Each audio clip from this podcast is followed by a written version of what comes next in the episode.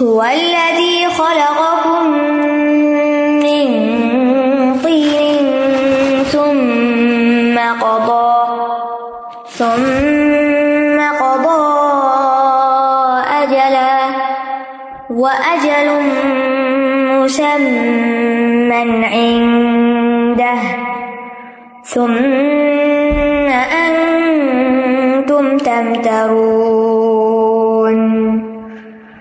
وہی ہے جس نے تمہیں مٹی سے پیدا کیا، پھر اس نے موت کا ایک وقت مقرر کیا، اور قیامت کا وقت مقرر بھی اسی کے پاس ہے۔ پھر بھی تم شک کرتے ہو۔ البی وہی اللہ وہ ذات ہے، جس کا ذکر پچھلی آیت میں ہوا ہے۔ الحمد للہ اللہ خلق السماوات والارض۔ جو آسمانوں اور زمین کا خالق ہے، وہی تمہارا خالق بھی ہے۔ خلق کم تم کو پیدا کیا، من تین مٹی سے۔ تین کہتے ہیں اس مٹی کو جو پانی کے ساتھ تر کی گئی ہو۔ تراب خشک مٹی کو کہتے ہیں، ڈسٹ کو۔ لیکن تین ہوتی ہے پانی ملی مٹی۔ خواہ اس سے پانی کا اثر ذائلی کیوں نہ ہو جائے۔ یعنی سوکھ جاتا ہے نا، پانی نکل جاتا ہے۔ تو اس کا ایک معنی تو یہ کیا گیا ہے کہ آدم علیہ السلام کو اللہ نے مٹی سے بنایا تھا اور ہماری اصل آدم علیہ السلام سے ہے۔ باقی انسان حقیر نطفے یعنی پانی سے پیدا کیے گئے ہیں۔ اور آدم علیہ السلام کو اللہ تعالیٰ نے مٹی سے بنایا کیونکہ ہم ان کی نسل ہے اس لیے ہم سب کی نسبت اسی کی طرف ہو گئی۔ دوسرا مطلب یہ بھی ہے کہ جو خوراک اور غذا تم کھاتے ہو، وہ سب زمین سے پیدا ہوتی ہیں۔ انہیں غذا سے نطفہ بنتا ہے، جس سے پھر انسان کی تخلیق ہوتی ہے۔ تو اس اعتبار سے انڈائریکٹلی ہماری تخلیق بھی مٹی سے ہوئی۔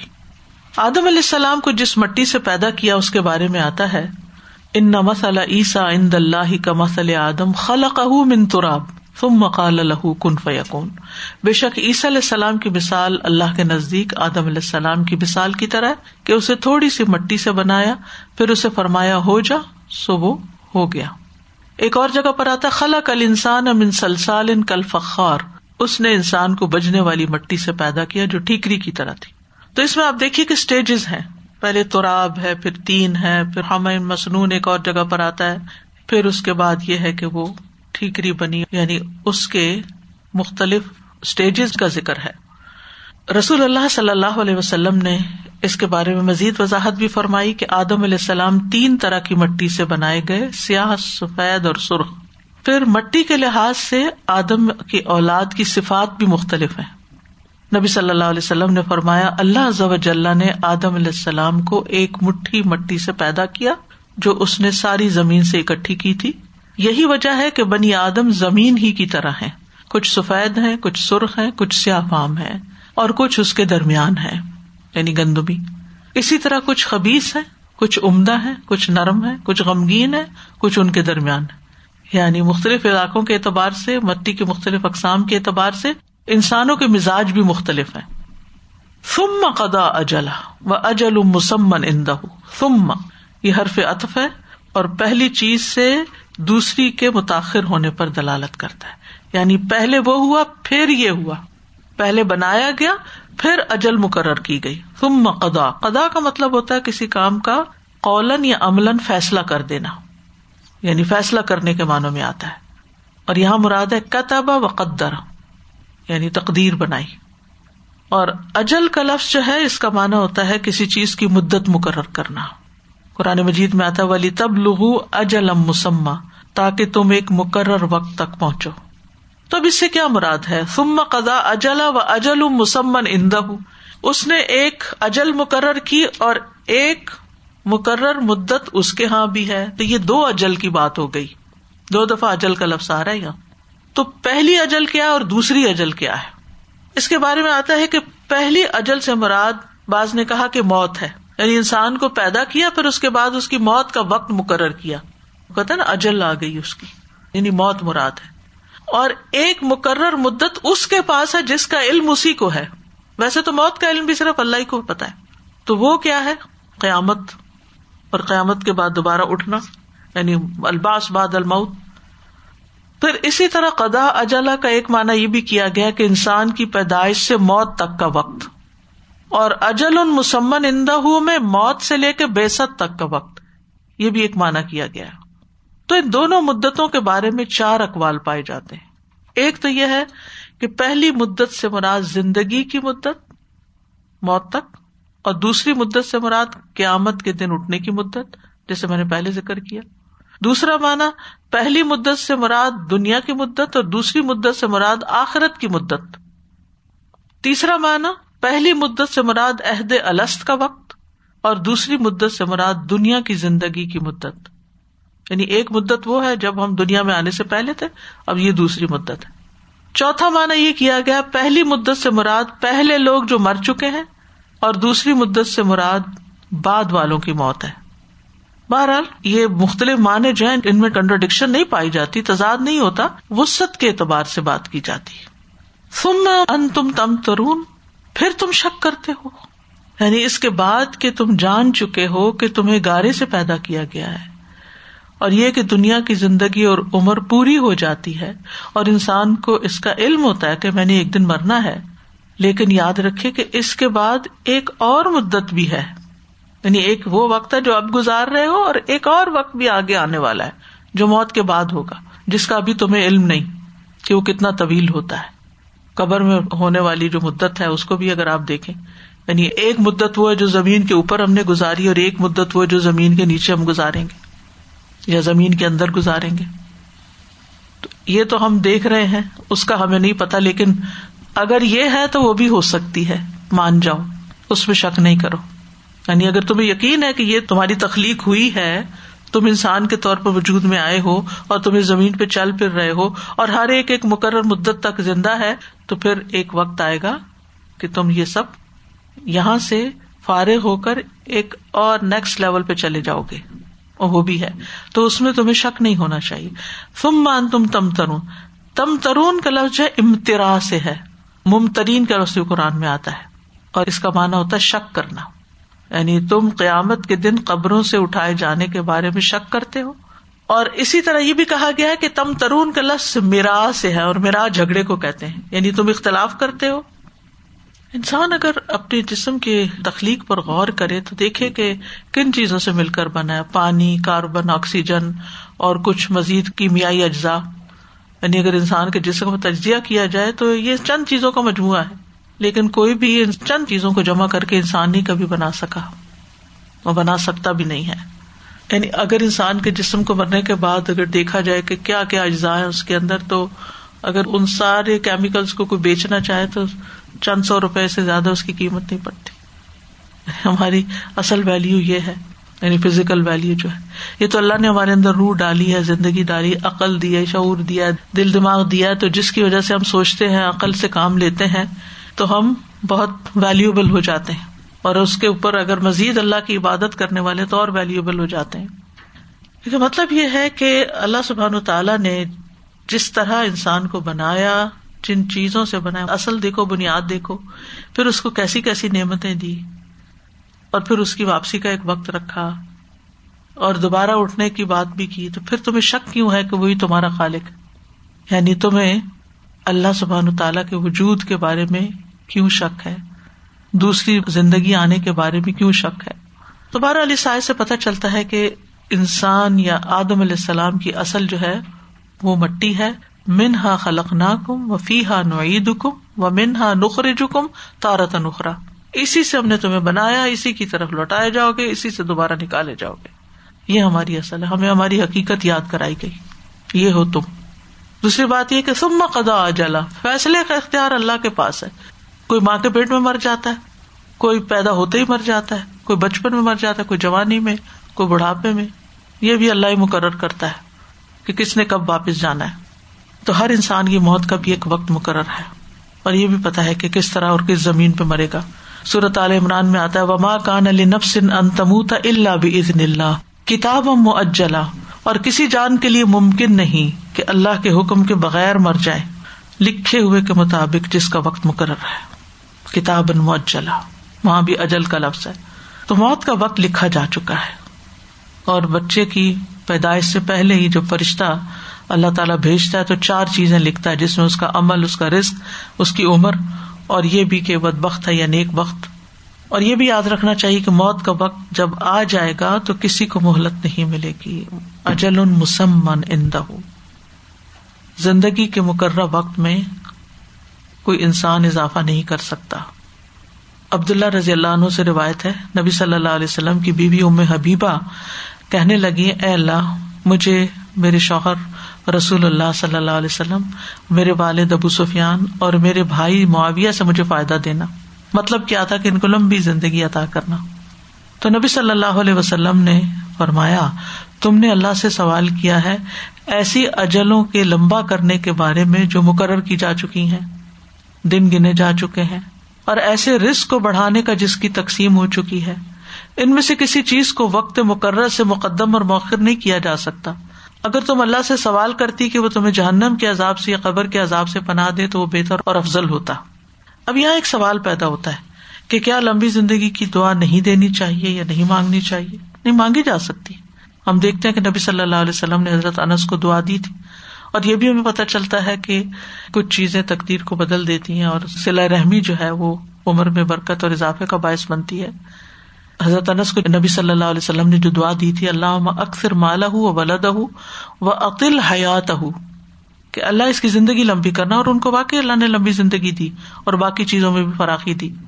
تو اگر کسی کی زندگی اطاعت والی ہو، تو لمبی زندگی بھی بڑے فائدے کی ہے۔ وہ یاد ہوگا پچھلے دنوں کے لیکچر میں نے آپ کو بتایا تھا کہ چالیس دن کے فرق سے دو لوگ جو فوت ہوئے، جو بعد میں فوت ہوا اس کا درجہ پہلے سے بڑا ہو گیا کیونکہ اس کی نمازیں زیادہ تھی نیک کام زیادہ تھے۔ تو لمبی زندگی فائدے کی مانگی جا سکتی ہے۔ لیکن پھر سوال یہ پیدا ہوتا ہے کہ آپ نے تم حبیبہ کو یہ کیوں کہا کہ تم اس کی بجائے یہ مانگتی؟ تو مطلب یہ تھا کہ کچھ اور دعائیں بھی قابل توجہ ہیں، ان کو بھی مانگنا چاہیے۔ اور وہ کیا ہے کہ اللہ تعالیٰ جہنم اور قبر کے عذاب سے بچا لے۔ یہ ہم سب کے سیکھنے کی چیز ہے نا، کیونکہ ہم جب کسی سے خوش ہوتے ہیں، اس کو دعا دیتے ہیں۔ سدا جیو، اللہ آپ کی زندگی لمبی کرے، آپ کا سایہ سلامت رہے اور زندگی کے لمبا ہونے کی دعائیں ہم خوب دیتے ہیں۔ اپنے لیے بھی مانگتے، دوسروں کے لیے بھی مانگتے۔ لیکن قبر سے اور جہنم سے بچنے کی دعا اپنے لیے بھی کم ہی مانگتے ہیں، دوسروں کے لیے ہر نماز کے آخر میں جو دعا ہے اللہ عمنی اعوذ کمن عذاب القبری و اعوذ کمن عذاب جہنم و اعوذ کمن فتنة المسیح الدجال۔ اکثر ہی بھول جاتے ہیں۔ تو مطلب یہ ہے کہ اصل خوش قسمت وہ ہے، کامیاب وہ ہے جو اناری و ادخل الجنت فقط باز جو جہنم سے بچا لیا گیا اور جنت میں داخل کر دیا گیا۔ وہی کامیاب ہوا۔ وَهُوَ اللَّهُ فِي السَّمَاوَاتِ وَفِي الْأَرْضِ. يَعْلَمُ سِرَّكُمْ وَجَهْرَكُمْ وَيَعْلَمُ مَا تَكْسِبُونَ. اور وہ اللہ ہی معبود برحق ہے، آسمانوں میں اور زمین میں۔ وہ تمہارے پوشیدہ اور ظاہر کو جانتا ہے، اور وہ جانتا ہے جو کچھ تم کماتے ہو۔ الحمد للہ سے جو بات شروع ہوئی، تو دوسری آیت میں بھی اللہ تعالیٰ ہی کے بارے میں بات ہوئی، اس تیسری آیت میں بھی اللہ سبحان تعالیٰ ہی کا مزید تعارف کرایا جا رہا ہے۔ وہ اللہ یعنی وہی اللہ ہے فس سماوات و فلر اس کا ایک معنی تو یہ ہے کہ وہی اللہ ہے جو آسمان و زمین کا مدبر ہے۔ یعنی آسمان و زمین میں اسی کا حکم چلتا ہے۔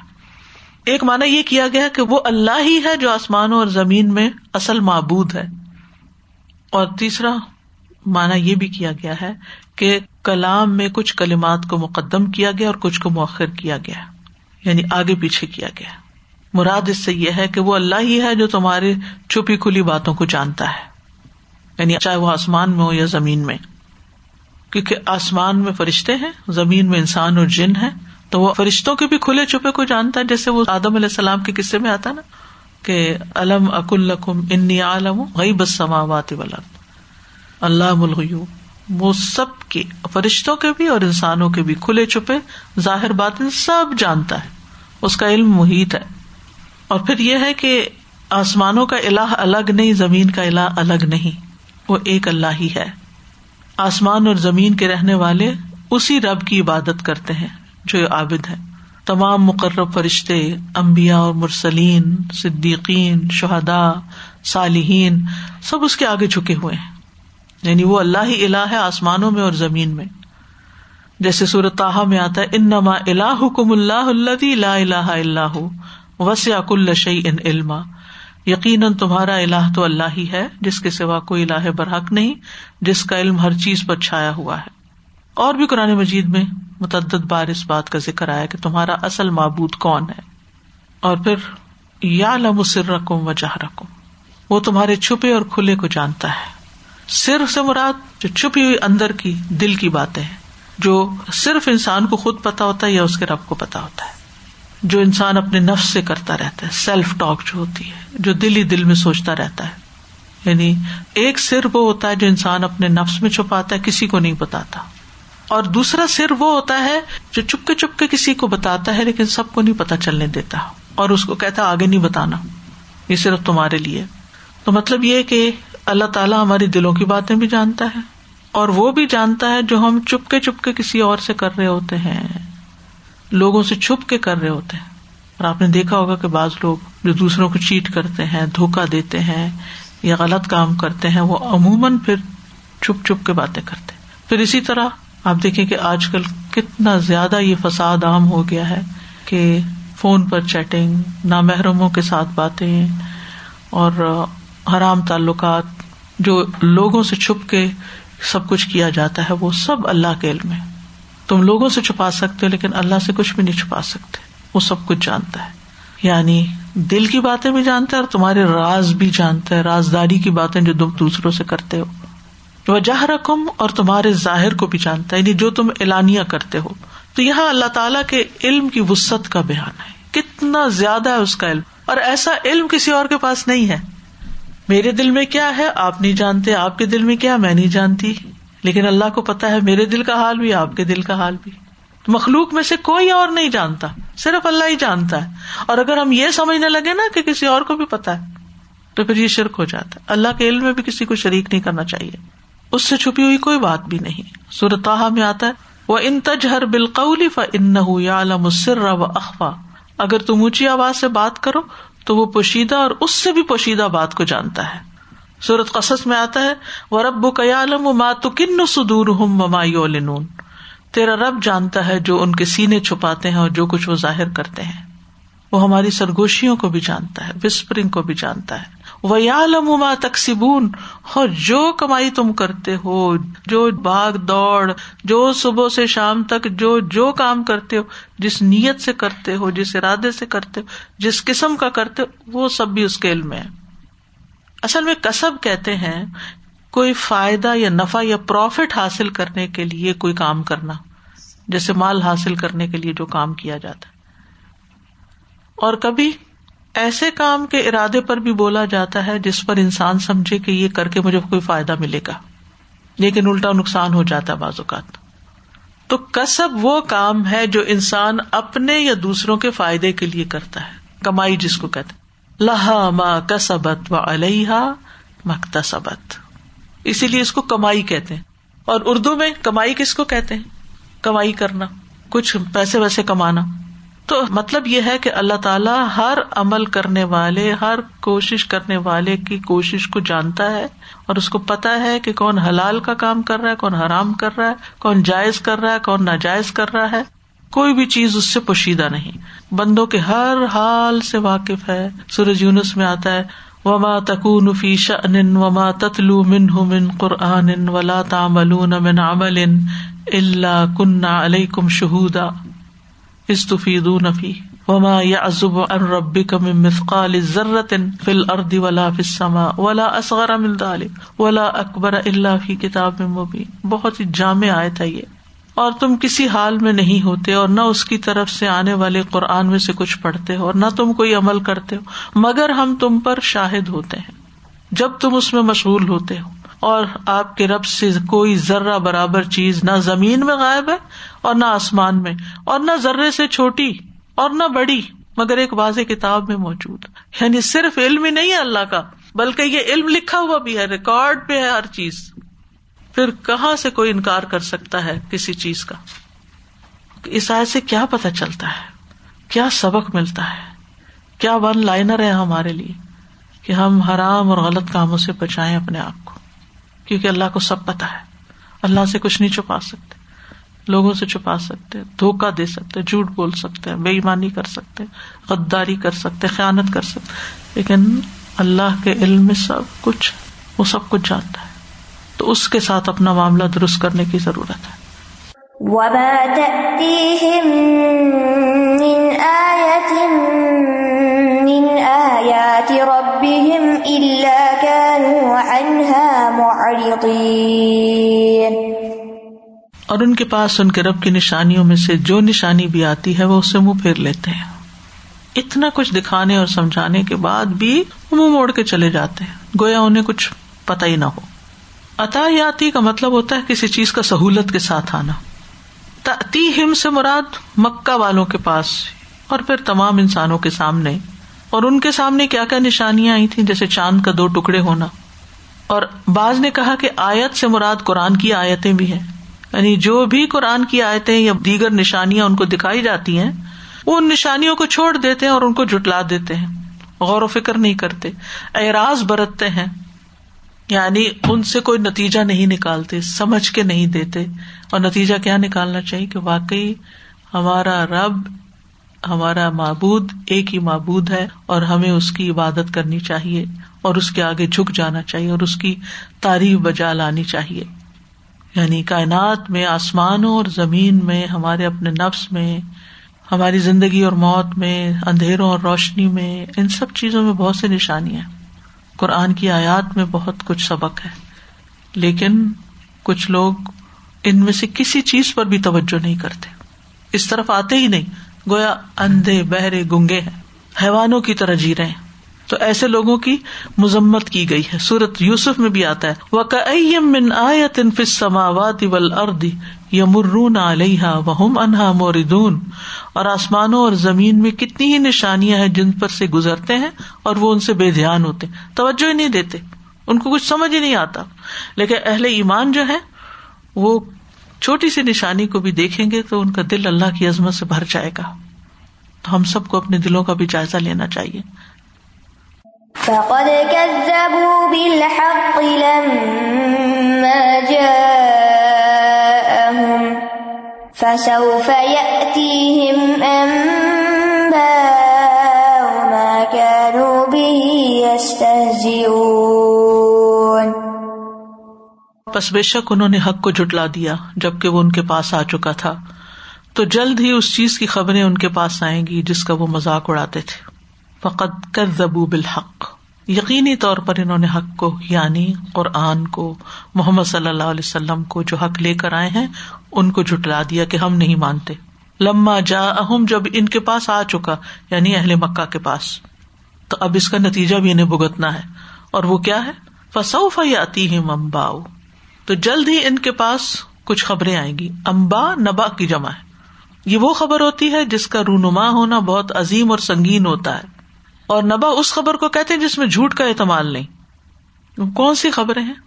کہا جاتا ہے کہ مسلمانوں کو ملنے والی کامیابیوں کی طرف اشارہ ہے، جو ہجرت کے بعد اب مسلمانوں کو پے در پے حاصل ہونے والی ہے کیونکہ کفار مکہ مسلمانوں کی غربت کا، ان کی کمزوری کا، ان کی مظلومیت کا مذاق اڑاتے تھے۔ کہ تم جو اللہ کو مانتے ہو اور جو اتنی بڑی بڑی باتیں کرتے ہو تو یہ تمہارا اپنا حال کیا ہے۔ اور یہ حقیقت ہے کہ جس وقت یہ خبر سنائے گی اس وقت کوئی یقین بھی نہیں کر سکتا کہ آئندہ کے سالوں میں کیا کچھ ہونے والا ہے۔ کس طرح اللہ تعالیٰ نے مسلمانوں کو فتوحات عطا کی اور کفار کو شکست دی اور بدر میں ان کے بڑے بڑے سردار مارے گئے اور قرآن کے سارے وعدے سچ ہوئے۔ اور جنہوں نے حق کو نہ مانا، ان کو برے عذاب کی خبر دی گئی اور پھر ان پر آیا بھی۔ تو اس آیت سے یہ پتا چلتا ہے کہ کفار مکہ کے سرکشی پر اڑے رہنے کی جو وجوہات ہیں، ان میں سے ایک دلائل اور نشانیوں سے اعراض برتنا۔ اور آج بھی دنیا میں جو لوگ حق قبول نہیں کرتے، وہ دراصل اللہ تعالیٰ کی بنائی ہوئی نشانیوں اور بھیجی ہوئی نشانیوں پر غور نہیں کرتے۔ دوسرا یہ کہ دلائل کو جٹلا دینا۔ سمجھ آ بھی گئی اور پھر اس سے منہ موڑ لینا، انکار کر دینا۔ اور تیسری چیز، مذاق اڑانا۔ آیات کا مذاق اڑانا، احادیث کا مذاق اڑانا، نبی صلی اللہ علیہ وسلم کی سیرت میں سے کوئی بات پکڑ لینا اور اس کا مذاق اڑانا۔ یہاں پر اعراض برتنے کی بات کی گئی ہے اور پھر اگلی آیت میں مذاق اڑانے کی بات کی گئی ہے اور کزبو بالحق کی بھی یعنی تقزیب کی بھی بات کی گئی ہے۔ مكناهم في الأرض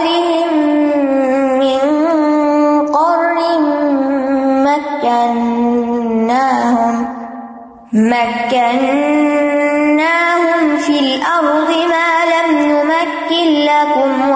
وأرسلنا السماء وأرسلنا السماء عليهم مدرارا وجعلنا الأنهار وجعلنا الأنهار تجري من تحتهم فأهلكناهم بذنوبهم وأن وأنشأنا من بعدهم قرنا آخرين۔ کیا انہوں نے دیکھا نہیں کہ ہم نے ان سے پہلے کتنی ہی قوموں کو ہلاک کر دیا جنہیں ہم نے زمین میں ایسا اقتدار دے رکھا تھا جو ہم نے تمہیں نہیں دیا؟ اور ہم نے ان پر آسمان سے بہت برسنے والا می بھیجا اور ہم نے نہریں بنائی جو ان کے نیچے بہتی تھی۔ پھر ہم نے انہیں ان کے گناہوں کی وجہ سے ہلاک کر دیا۔ اور ان کے بعد ہم نے دوسری قومیں اٹھائی تو یہاں کفار کو متنوع کیا جا رہا ہے کہ کیا انہیں نہیں پتا؟ یعنی کائنات کی نشانیوں کو دکھانے کے بعد اب ماضی کی خبروں کے ساتھ یا پچھلے واقعات کے ساتھ نصیحت کی جا رہی ہے کہ انہیں نہیں پتا کہ ان سے پہلے کتنی ہی قومیں قوم نو آد اور سمود اور آل فرعون جو دنیا میں بڑی قوت اور اقتدار والے تھے اور ان کے پاس وسائل زندگی بھی بہت تھے۔ نہریں تھی باغات تھے سرسب شاداب کھیت تھے۔ لیکن ساری نعمتیں پا کر جب انہوں نے سرکشی کی تو انجام کیا ہوا؟ تو الم یارو کیا انہوں نے دیکھا نہیں؟ یارو میں دو معنی پائے جاتے ہیں۔ ایک ہوتا ہے رویت علمی یعنی دل و دماغ میں کسی حقیقت کو جان لینا یعنی علم ہو جانا۔ اور دوسرا ہوتا ہے رویت بسری آنکھوں سے کسی حقیقت کو دیکھ لینا یعنی ظاہری آنکھوں سے۔ یعنی ایک ہے دل کی آنکھوں سے دیکھنا اور ایک ہے چہرے کی آنکھوں سے دیکھنا، ظاہری آنکھوں سے دیکھنا۔ تو مطلب یہ ہے کہ یہ لوگ مختلف سفروں کے دوران تباہ شدہ شہروں سے گزرتے ہیں، ان کو آنکھوں سے دیکھتے ہیں۔ جیسے آتا وہ ان کم تمرون علیہ مسبحین و بل صبح اور رات کے وقتوں میں تباہ شدہ بستیوں کے پاس سے گزرتے ہو۔ اور جن کے پاس سے نہیں بھی گزرتے تو ان کے بارے میں تمہیں خبریں تو پہنچتی ہیں نا۔ تمہارے علم میں تو ہے یہ بات کہ اور بستیاں بھی تباہ ہوئی یعنی ہر انسان کے لیے پاسبل نہیں ہوتا کہ اپنی آنکھوں سے جا کے بستیوں کو دیکھے، لیکن یہ ضرور ہے کہ کتابوں میں، تاریخ میں، قرآن میں انسان پڑھتا ہے تو اس کو پتا چل جاتا ہے کہ ہاں کچھ قومیں جسے ہمیں علم ہوا کہ بہت سی قومیں ایسی ہیں کہ جو پہلے تباہ ہو چکی تو کم اہلکنا، کتنی ہی زیادہ یعنی بہت سی۔